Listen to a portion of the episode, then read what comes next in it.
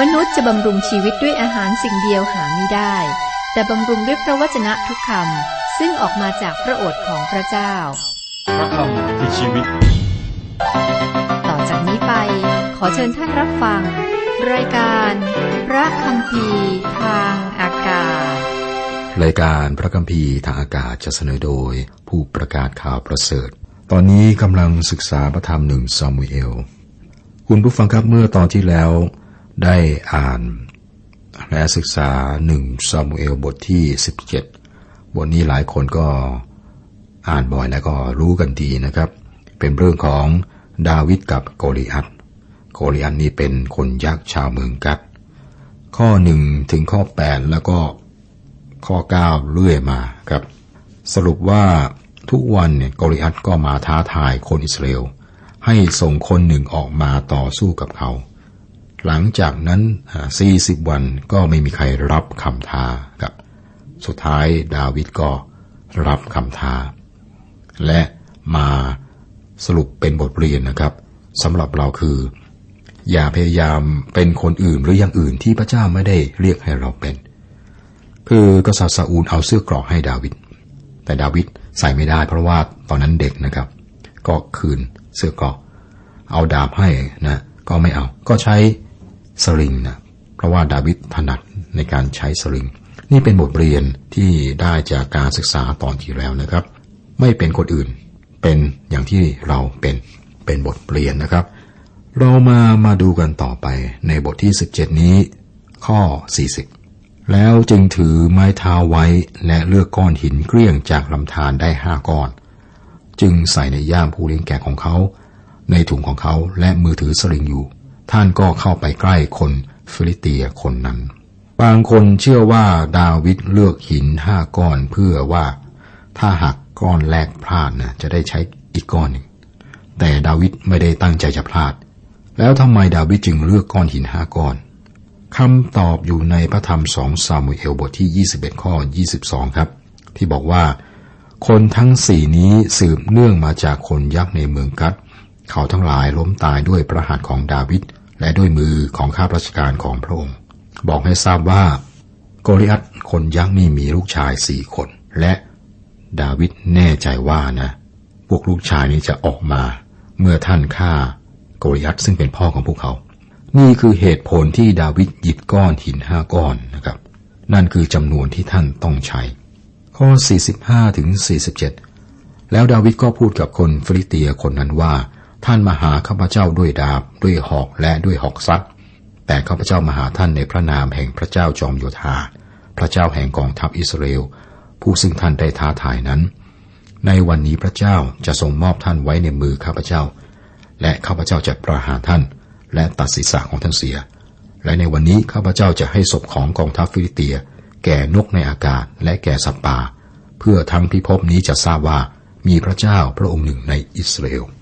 และชุมนุมชนนี้ทั้งสิ้นจะทราบว่า พระเจ้าไม่ได้ทรงช่วยด้วยดาบหรือด้วยหอก เพราะว่าการรบครั้งนี้เป็นของพระเจ้า พระองค์จะทรงมอบท่านไว้ในมือของเราทั้งหลาย เมื่อเรารู้ถึงผลครับ เรารู้ผลออกมาเป็นยังไง พระเจ้าประทานชัยชนะให้แก่ดาวิด ท่านสังหารโกลิอัต การรบครั้งนี้เป็นของพระเจ้าและพระองค์มอบคนยักษ์ไว้ในมือของดาวิด คุณผู้ฟังครับมี บทเรียนฝ่ายวิญญาณมากมายในบทนี้นะครับ ผมยกตัวอย่าง คนยักษ์นี่อาจจะหมายถึงอะไรครับ หมายถึงวิถีแบบโลกก็ได้นะครับ คิดว่าซาอูลหมายถึงซาตาน และดาวิดหมายถึงผู้เชื่อในองค์พระคิดเจ้า เราได้รับคำแนะนำว่า อย่ารักโลกหรือสิ่งของในโลก ถ้าผู้ใดรักโลกความรักต่อพระบิดาไม่ได้อยู่ในผู้นั้น ในพระธรรมหนึ่งยอห์นบทที่สองข้อสิบห้า เรามีชีวิตอยู่ในโลกนี้ แต่ไม่ได้เป็นไปตามวิธีของโลก ตามกระแสของโลก มีความแตกต่างระหว่างดาวิดกับแซมสันแซมสันถือว่าคนฟีลิสเตียเป็นมิตร เขาแต่งงานกับคนฟีลิสเตีย ดาวิดถือว่าโกลิอัทเป็นคนฟีลิสเตียเนี่ยเป็นศัตรู เป็นบทเรียนว่าระบบวิถีแบบโลก ไม่ว่าจะเป็นเรื่องต่างๆนะ การปกครองการศึกษาความบันเทิงเนี่ยเป็นศัตรูต่อผู้เชื่อศรัทธาในองค์พระผู้เป็นเจ้า มันอยู่ตรงข้ามกัน สิ่งที่น่าสนใจคือว่า ความเชื่อของดาวิดช่วยให้ท่านออกไปเผชิญหน้ากับคนยักษ์และพิชิตเขาได้ ในพระธรรมหนึ่งยอห์นบทที่5ข้อ4บอกว่า เพราะว่าทุกคนที่เกิดจากพระเจ้าก็มีชัยต่อโลก และความเชื่อของเรานี่แหละเป็นชัยชนะที่ชนะโลก เป็นบทเรียนเดียวที่โยชูวาเรียนที่เมืองเจริโค โยชูวาพบว่าการรบนะเป็นของพระเจ้า ดาวิดได้เรียนว่าท่านไม่สามารถใช้อาวุธแบบโลกนี้ในการทำสงคราม ท่านต้องใช้อาวุธของท่านเอง วิธีของท่านเอง แบบที่พระเจ้าได้สอนท่านแล้ว เรานะหรือผู้เชื่อศรัทธาต้องรู้ว่าเขาสามารถชนะวิถีแบบโลก โดยความเชื่อและความมั่นใจในองค์พระผู้เป็นเจ้าครับ โยนาธานและดาวิดทำพันธสัญญาต่อกัน บทที่ 18 ข้อหนึ่ง อยู่มาเมื่อดาวิดทูลซาอูลเสร็จแล้ว จิตใจของโยนาธานก็ผูกสมัครรักใคร่กับจิตใจของดาวิดและโยนาธานก็รักเธออย่างรักชีวิตของท่านเอง ดาวิดทูลซาอูลซาอูลเรียกดาวิดหลังการต่อสู้เสร็จลง เพราะว่าพระซาอูลเนี่ยต้องการให้เกียรติแก่ดาวิดเมื่อโยนาธานราชโอรสของซาอูลยืนฟังอยู่ ขณะที่ดาวิดทูลซาอูลข้อหนึ่งบอกว่า จิตใจของโยนาธานก็ผูกสมัครรักใคร่กับจิตใจของดาวิด ความสัมพันธ์ของชายทั้งสองนี้อัศจรรย์มาก เรามักจะพูดถึงความรักของผู้ชายต่อผู้หญิง นั่นก็ดีมากนะครับ แต่ไม่มีอะไรที่ดีและน่ายกย่องเหมือนความรักของผู้ชายสองคนนี้ที่มีต่อกัน อ่า นี่เป็นความรักแบบเพื่อนแท้นะเรียกว่าเพื่อนตายกันแล้วนะครับ พวกเขาเป็นเพื่อนแท้ต่อกัน เป็นเพื่อนที่เล่นกีฬาเนี่ยพักผ่อนด้วยกัน ทำงานด้วยกัน ใช้ชีวิตในสังคมด้วยกัน โยนาธานนั้นเป็นคนเก่ง และพระองค์รักดาวิดรักเพราะว่าดาวิดนั้นกล้าหาญและมีความมั่นใจในพระเจ้า ข้อสองและวันนั้นซาอูลก็ทรงกักตัวเธอไว้ไม่ยอมให้เธอกลับไปบ้านบิดาของเธอ ครับ ตอนนี้ดาวิดกลายเป็นคนที่มีชื่อเสียงแล้ว และท่านจะรักษาตำแหน่งนี้ไว้ตลอดชีวิตของท่าน ข้อสาม แล้วโยนาธานก็กระทำพันธสัญญากับดาวิดเพราะท่านรักเธออย่างกับรักชีวิตของท่านเอง พันธสัญญาที่พวกเขาทำกันคือว่า พวกเขาจะช่วยเหลือกันครับ และซื่อสัตย์ต่อกันตลอดชีวิต มันเป็นความสัมพันธ์ที่หาได้ยาก ข้อ 4. โยนาธานก็ถอดเสื้อคลุมออกมอบให้แก่ดาวิดพร้อมทั้งเครื่องใช้ แม้ดาบคันธนูและเข็มขัดก็ประทานให้ด้วย ดาวิดก็ เป็นชาวนากับอยู่ท้องทุ่ง และท่านก็ไม่มีเครื่องแต่งกายที่เหมาะกับชีวิตชั้นสูง โยนาธานก็ให้เสื้อผ้า และแสดงว่าโยนาธานนี่ใจกว้างมาก ข้อห้าและดาวิดก็ออกไปกระทำความสำเร็จไม่ว่าซาอูลจะใช้เธอไปณที่ใด ดังนั้นซาอูลจึงทรงตั้งเธอให้อยู่เหนือนักรบทั้งหลาย การกระทำดังนี้เป็นที่ชอบในสายตาของประชาชน และในสายตาของข้าราชการของซาอูลด้วย ดาวิดมีความรู้ความสามารถ และท่านได้รับการยอมรับจากประชาชน เป็นบุคคลที่ยิ่งใหญ่ พระเจ้าทอดพระเนตรจิตใจ ประชาชนมองภายนอก และดาวิดดูดีทั้งภายในและภายนอก แน่นอนครับ ดาวิดก็ไม่ได้มาถึงชีวิตนี้ไม่มีข้อผิดพลาดหรือความบาปนะครับ ท่านมีครับ แต่ ท่านมีหัวใจเพื่อพระเจ้าอย่างแท้จริง และประชาชนก็รักท่านเพราะเหตุนี้ด้วย ข้อ 6 ถึงข้อ 9 อยู่มาเมื่อดาวิดกลับมาจากการฆ่าคนฟิลิเตียนั้นกำลังเดินทางกลับบ้าน พวกผู้หญิงก็ออกมาจากหัวเมืองอิสราเอลร้องเพลงและเต้นรำต้อนรับพระราชาซาอูลด้วยรำมนาด้วยเพลงร่าเริงและด้วยเครื่องดนตรี เมื่อพวกผู้หญิงเต้นรำรื่นเริงกันอยู่นั้น ก็ขับร้องรับกันว่า ซาอูลฆ่าคนเป็นพันๆแต่และดาวิดฆ่าคนเป็นหมื่นๆซาอูลทรงกลิ้วนักคำที่ร้องกันนั้นไม่เป็นที่พอพระทัยพระองค์เลยพระองค์ตรัสว่าเขาสรรเสริญดาวิดว่าฆ่าคนเป็นหมื่นๆส่วนเราเขาว่าฆ่าแต่เพียงเป็นพันๆนอกจากราชนาจักรแล้ว ดาวิดจะได้อะไรอีกเล่าซาอูลก็ทรงใช้สายตาจับดาวิดตั้งแต่วันนั้นเป็นต้นไปซาอูลไม่ทรงพอพระทัยกับเพลงใหม่ ที่พวกผู้หญิงร้องนี่ยครับซาอูลอิจฉาดาวิดเพราะว่าประชาชนยกย่องและยอมรับดาวิดเหตุการณ์ต่อไปเราพบว่าซาอูลพยายามขจัดดาวิดนะจากการที่มีชื่อเสียง โดยการทำลายดาวิดเมื่อดาวิดกลายเป็นที่นิยมของประชาชน ท่านก็เริ่มเห็นว่าซาอูลไม่ได้เป็นมิตรอย่างที่เคยเป็น ข้อสิบ อยู่มาในวันรุ่งขึ้น วิญญาณชั่วจากพระเจ้าก็เข้าสิงซาอูลซาอูลก็ทรงเพ้ออยู่ในวังของพระองค์ดาวิดก็กำลังดีดพินอย่างที่เธอเคยดีถวายทุกวันมาซาอูลทรงถือหอกอยู่ นึกภาพตามเป็นภาพที่ตื่นเต้นมากครับ เมื่อดาวิดกำลังดีดพินและซาอูลกำลังนั่งเล่นหอกอยู่นะถือหอกอยู่ ดาวิดอาจเดาได้นะว่าจะเกิดอะไรครับ ทันใดนั้นซาอูลก็ พุ่งหอกใส่ท่าน ข้อ 11 และซาอูลก็ทรงพุ่งหอกด้วยนึกว่าข้าจะปักดาวิดให้ติดกับผนังเสีย แต่ดาวิดก็หนีไปได้ถึงสองครั้งซาอูลต้องการกำจัดดาวิดนะดาวิดหลบไปได้สองครั้ง ท่านหนีอย่างรวดเร็ว ข้อ 15 16 เมื่อซาอูลทรงเห็นว่าดาวิดได้กระทำความสำเร็จ ยิ่งก็ทรงเกรงกลัวดาวิดแต่คนอิสราเอลและคนยูดาห์ทั้งสิ้นรักดาวิด เพราะเธอเข้าออกต่อหน้าเขาทั้งหลายอยู่เสมอ ดาวิดอภิเษกกับมีคาราชธิดาของกษัตริย์ซาอูล ตอนนี้ก็เป็นเรื่องที่น่าสนใจครับ ดาวิดเป็นคนที่คนทั้งชาติยอมรับ กษัตริย์ซาอูลคิดว่าจะจัดการกับดาวิดอย่างไร และที่สุดพระองค์ได้แผนที่ฉลาด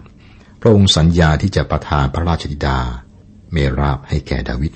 ถ้าดาวิดต่อสู้กับคนฟิลิเตียต่อไปโดยหวังว่าดาวิดคงถูกฆ่าในการต่อสู้ แล้วซาอูลก็ไม่ได้รักษาสัญญาต่อดาวิดนะครับ และทรงประทานเมราบให้แก่คนอื่น ตอนนี้เราจะเห็นว่า กษัตริย์ซาอูลจะประทานราชธิดาองค์รองให้แก่ดาวิดทำไมครับ เพื่อให้เดวิดอยู่ในครอบครัวทำให้ซาอูซาอูลเนี่ยสามารถกำจัดดาวิดได้เมื่อต้องการนะครับ เราไม่คิดว่าดาวิดรักมีคา เมื่อศึกษาชีวิตของดาวิดเนี่ย ดาวิดมีข้อผิดพลาด แล้วก็มีข้อผิดพลาดนั้นก็คือมีภรรยาหลายคน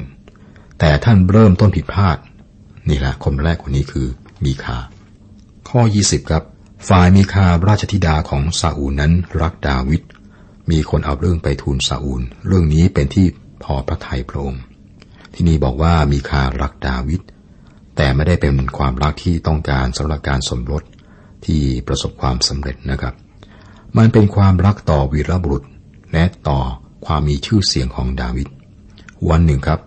มีคาก็จะเยาะเย้ยดาวิด และก็ดูหมิ่นท่านที่ร้อนรนเพื่อพระเจ้า บทที่ 19 และบทที่ 20 สองบทนี้หัวเรื่องหลักคือซาอูลพยายามฆ่าดาวิดอีก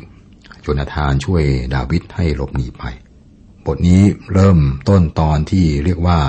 ดาวิดได้รับการสั่งสอน กษัตริย์ซาอูลพยายามจะฆ่าดาวิดด้วยพระองค์เอง และพระองค์ก็สั่งให้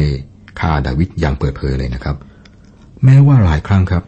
กษัตริย์ซาอูลได้กลับใจสั้นๆ จากความตั้งใจที่จะฆ่าดาวิดแต่ชีวิตของดาวิดก็อยู่ในอันตราย อยู่ในอันตรายตลอดเวลาขณะที่ซาอูลเป็นกษัตริย์จนกว่าซาอูลได้สิ้นพระชนม์ ช่วงระยะเวลาของการลี้ภัยเนี่ยคงจะประมาณสิบปี ดาวิดถูกล่านะเหมือนกับสัตว์ป่า ท่านเป็นคนเร่ร่อนพเนจร ใช้ชีวิตในถ้ำในถิ่นทุรกันดารอดทนต่อความยากลำบากและความขัดสนมากมาย แต่ท่านกำลังรับการทดสอบและฝึกฝนในโรงเรียนของพระเจ้าครับ ท่านเรียนเต็มหลักสูตรและจบด้วยคะแนนเกียรตินิยม คือท่านได้เป็นกษัตริย์ ที่ยิ่งใหญ่ที่สุดของอิสราเอล ที่จริงยิ่งใหญ่ที่สุดในโลก และท่านเป็นผู้ที่พระเจ้าพอพระทัยพระธรรมสุรดีที่ยอดเยี่ยมหลายบทของกษัตริย์ดาวิดครับถูกเขียนขึ้น ระหว่างช่วงเวลาที่ลำบากยากจนและขัดสนนี้ซาอูลพยายามฆ่าดาวิดอีก บทที่ 19 ข้อหนึ่งข้อสองซาอูลตรัสกับโยนาธานราชบุตรและกับบรรดาผู้รับใช้ของพระองค์ว่า ให้เขาทั้งหลายฆ่าดาวิดเสีย แต่โยนาธานราชบุตรของซาอูลพอใจในดาวิดมาก และโยนาธานก็บอกดาวิดว่าซาอูลเสด็จพ่อของฉันหาช่องจะฆ่าเธอเสีย เพราะฉะนั้นพรุ่งนี้เช้าขอจงระวังตัวให้ดี จงอยู่เสียในที่ลับซ่อนตัวไว้โยนาธานบอกดาวิดให้ออกไปจากพระราชวังเพราะว่าชีวิตของดาวิดกำลังตกอยู่ในอันตราย ท่านให้ดาวิดเนี่ยซ่อนตัวครับ ตอนนี้กษัตริย์ซาอูลพยายามจะฆ่าดาวิดอย่างเปิดเผย และ โจนาธานต้องการช่วยเหลือดาวิด ข้อสามข้อสี่และฉันจะออกไปยืนอยู่ข้างๆ เสด็จพ่อในทุ่งนาที่เธออยู่ และฉันจะกราบทูลเสด็จพ่อด้วยเรื่องของเธอ ถ้าฉันรู้เรื่องอะไรจะบอกให้ทราบ โยนาธานกล่าวชมดาวิดให้ราชบิดา ฟังทูลว่า ขอพระราชาอย่าทรงกระทำบาปต่อดาวิดผู้รับใช้ของพระองค์เลย เพราะดาวิดหาได้กระทำบาปสิ่งใดต่อฝ่าพระบาทไม่ และการงานของเธอก็เป็นงานปฏิบัติฝ่าพระบาทอย่างดี โยนาธานมีแผนการนะครับ คือพยายามจะทูลพระราชบิดาของท่านซาอูลและโยนาธานก็ออกไปในทุ่งโยนาธานทูลว่าที่จริงดาวิดได้ช่วยพระองค์ท่านเป็นผู้รับใช้คนหนึ่งของพระองค์เป็นคนที่ดีเลิศนะของประเทศ พระองค์ไม่ควรพยายามฆ่าดาวิดข้อ 5 ถึงข้อ 7 เพราะเธอเสี่ยงชีวิตของตนและประหารคนฟิลิเตียนั้น และพระเจ้าทรงกระทำให้มีชัยใหญ่หลวงเพื่ออิสราเอลทั้งปวง ฝ่าพระบาททรงเห็นแล้ว และทรงชื่นชมยินดี แต่ฉะไหนฝ่าพระบาทจึงกระทำบาปต่อโลหิตที่ไร้ความผิดด้วยการฆ่าดาวิดเสียอย่างปราศจากเหตุผล ซาอูลก็ทรงฟังเสียงของโยนาธาน และซาอูลจึงปฏิญาณว่า พระเจ้าทรงประชนอยู่แน่ชันใด ดาวิดจะไม่ต้องถูกประหารชีวิตเลย และโยนาธานก็เรียกดาวิดและโยนาธานแจ้งให้เธอทราบถึงสิ่งเหล่านี้ และโยนาธานนำดาวิดเข้าเฝ้าซาอูล และดาวิดได้เข้าเฝ้าซาอูลอย่างแต่ก่อน กษัตริย์ซาอูลฟังราชโอรสของพระองค์นะครับ และดาวิดก็กลับเข้ามาในพระราชวัง แต่ดาวิดก็ระมัดระวังตัว เพราะท่านทราบว่าชีวิตของท่านนั้นตกอยู่ในอันตราย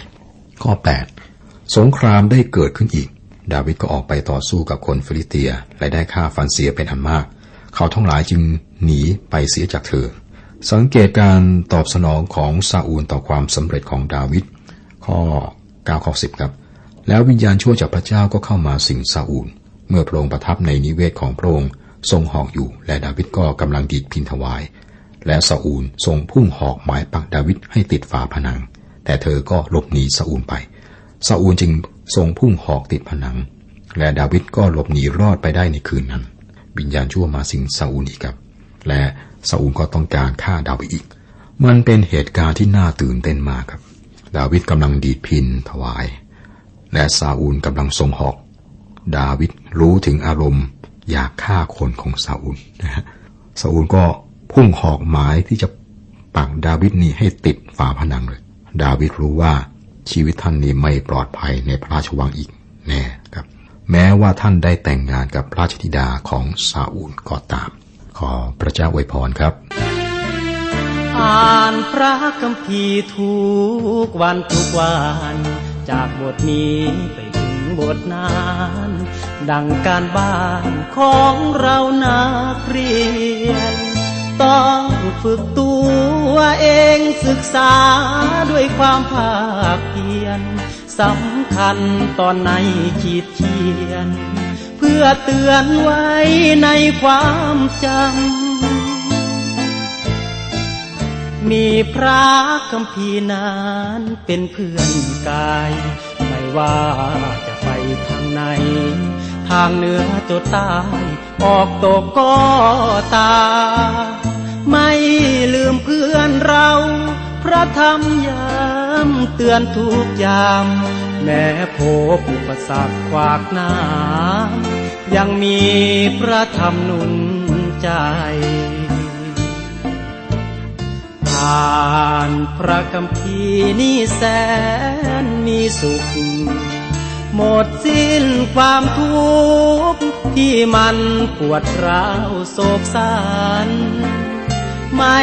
มีทางไหนจะสุขใจเหมือนในพระธรรม ความจริงทุกสิ่งสร้างสรรค์ สวรรค์จะเป็นของเรา ให้พระคำพีฟังในใจเราอ่านทุกคำย่ำเช้า ก้าวไปพระธรรมนำพา ดังมีเพื่อนแท้ แก้ไขปัญหานานา ฝ่าฟันก้าวไปข้างหน้า ชีวาถึงความไพ่บูร